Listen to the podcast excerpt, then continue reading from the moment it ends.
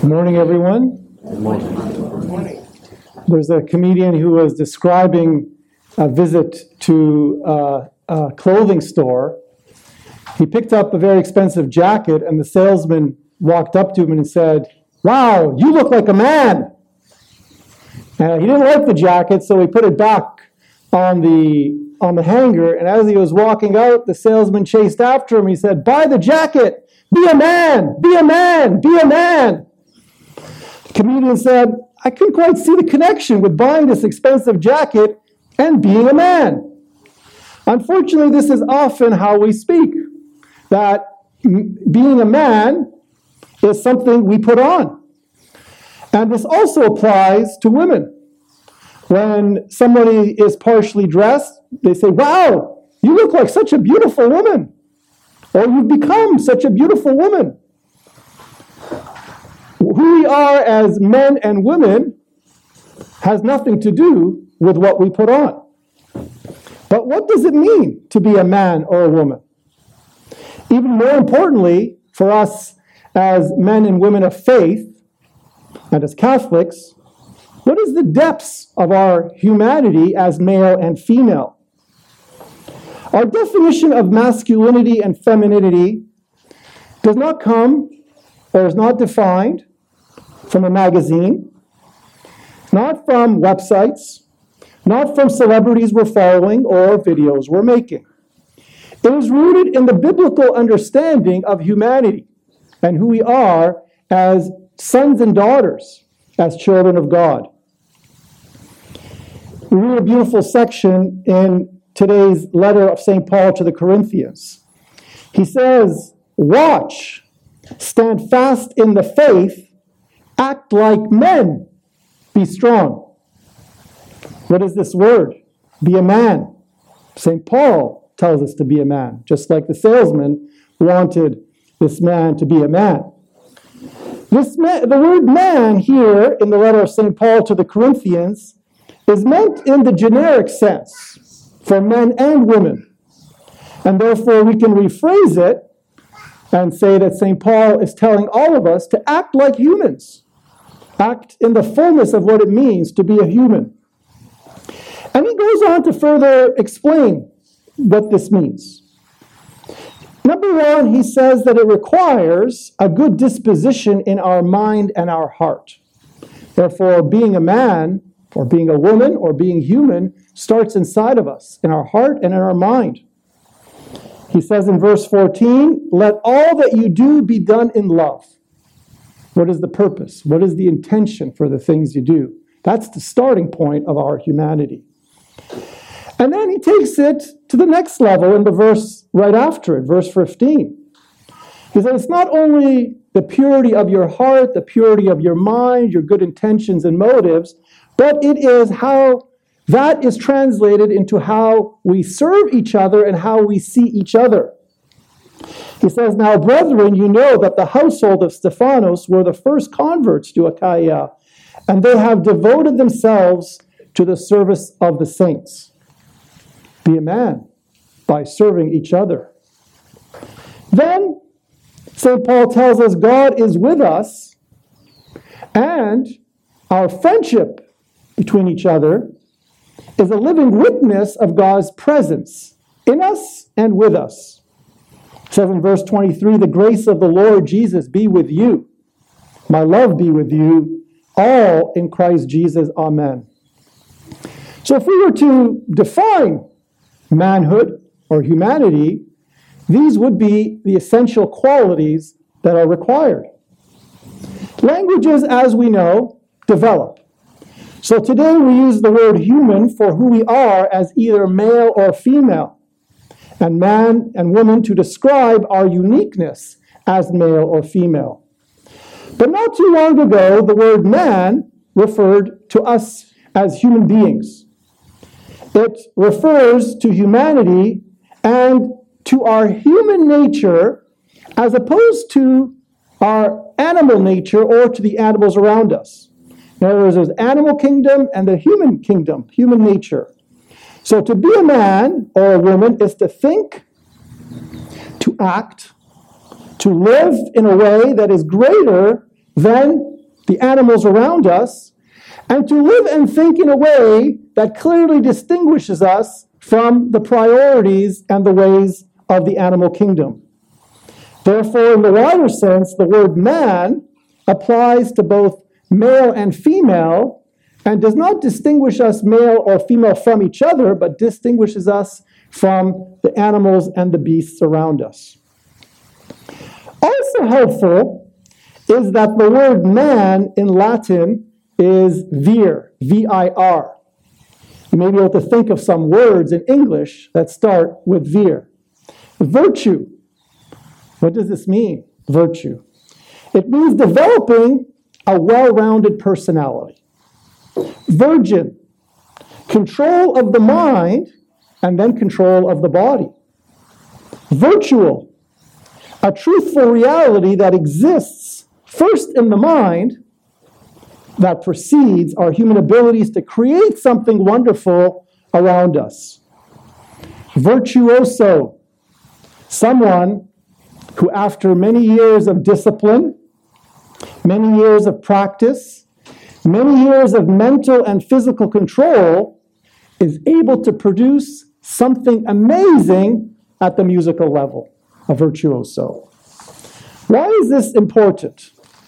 Because masculinity and femininity is not a product you purchase, like a jacket or a miniskirt, but a person you continue to grow in and to mature into. Therefore, it's ongoing. It's not something you can take off a shelf and put on and then walk out being a man or being a woman. And at the religious level, it is a relationship with God that helps us become more and more men and women, more and more human. Today, we need to be aware that there is a deadlier virus than any virus the world has ever seen. That doesn't attack the body or take us to the hospital, but actually attacks our mind and attacks our souls by confusing us over gender.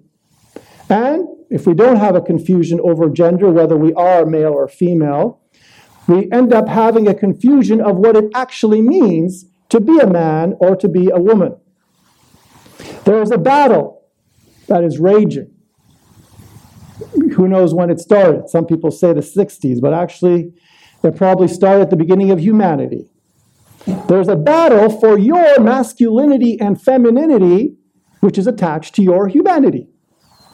The battle, where does it start? In a battlefield. That's where battles usually start. But this battle does not start in a battlefield with guns and ammunition or airplanes. This battle starts right in your mind. You are not more a man if more women are physically attracted to you. You are not more a woman if more men are physically attracted to you. That's the battlefield. Starts with simple ideas. We are more a man, more masculine, or more a woman, more feminine, when we work every day to mature our personalities and become more attractive to each other, not physically, but emotionally, but morally, but spiritually, but socially, but intellectually, how we relate to each other, and how we contribute in these ways to the betterment of our life and the betterment of those around us. That's what it means to be a man or a woman. If being a man or a woman is only is only and most importantly our hair, our clothing, our makeup, our jewelry, then we can purchase it and put it on. But if it's the second, then it is much more challenging because it is a lifelong journey. It is a lifelong journey that is embarrassing. It is a lifelong journey that is difficult. It's difficult and embarrassing because we make one step forward, we make sometimes two steps back, and hopefully two steps forward and only one step back. The life of virtue the life of courage, the life of integrity doesn't keep going up. It's a challenge. It's a daily battle that we live with ourselves and we live within the battlefield of our mind. To be a little more positive, think of something you've tried to improve yourself in and you have been successful. What were the stages? How did that happen? How did it feel? Then think of little failures and how today you want to ask God to be with you and help you improve. The battlefield is first in us, but the battlefield is also raging around us. If you look and follow the songs and the um, music that is being listened to, this week's top streamed, watched, and downloaded song, in this you will see presented a battle it is a battle of, a woman, of women's liberation. So you can say it's a song pretending or claiming that these certain actions will liberate women. This would be great if it actually was. But the feminine genius is not defined by how many, how many men surround a woman as she's taking off her clothes. And masculinity is not defined by how excited you get when this takes place. However, this is the battle that is raging around us and is not a side battle.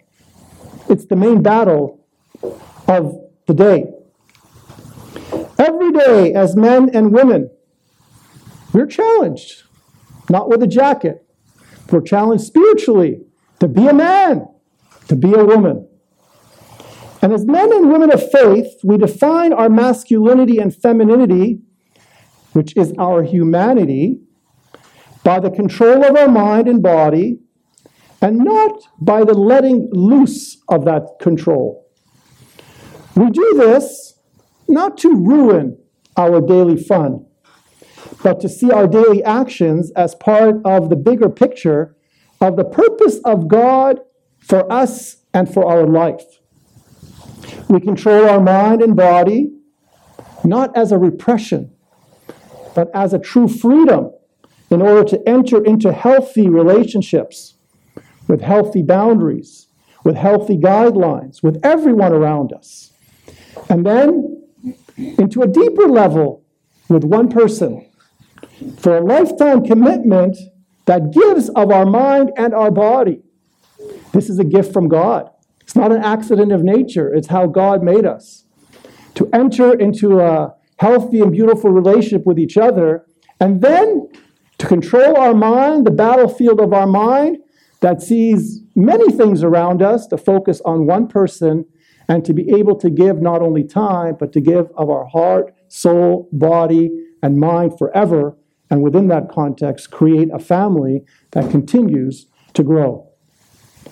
What is too often presented to us as the ultimate definition of greatness of men and women is unfortunately something that all the animals can do just simply run after each other. So today, St. Paul in the Gospel challenges us to be a man. To be a man and a, or a woman that is a virtuoso. To be a man or a woman that conceptualizes virtual reality in all its greatness and then thinks of how to put that into action into the world. To be a virgin of body, soul, and mind, to think purely and to respect each other's bodies and to respect our own. And to live a life of daily virtue. VIR, being a man. We sometimes turn to magazines. We sometimes turn to celebrities. But there are books, I won't read the, both of them, but this wonderful, two, three wonderful books. One is called The Book of Virtues. And if we open it up, it'll be, know, it's not about dancing or controlling people. The table of contents reads like the definition of true manhood or womanhood. Number one, self discipline, compassion, responsibility, friendship, work, courage, perseverance, honesty, loyalty, and faith. And the second book by William Bennett called The Moral Compass, which continues that theme focuses on also focuses on what it means to be a man or a woman. The home, standing fast, easing the path for ourselves and others. Mothers and fathers, husbands and wives, citizenship and leadership, and what we live by. This is what defines a man or a woman.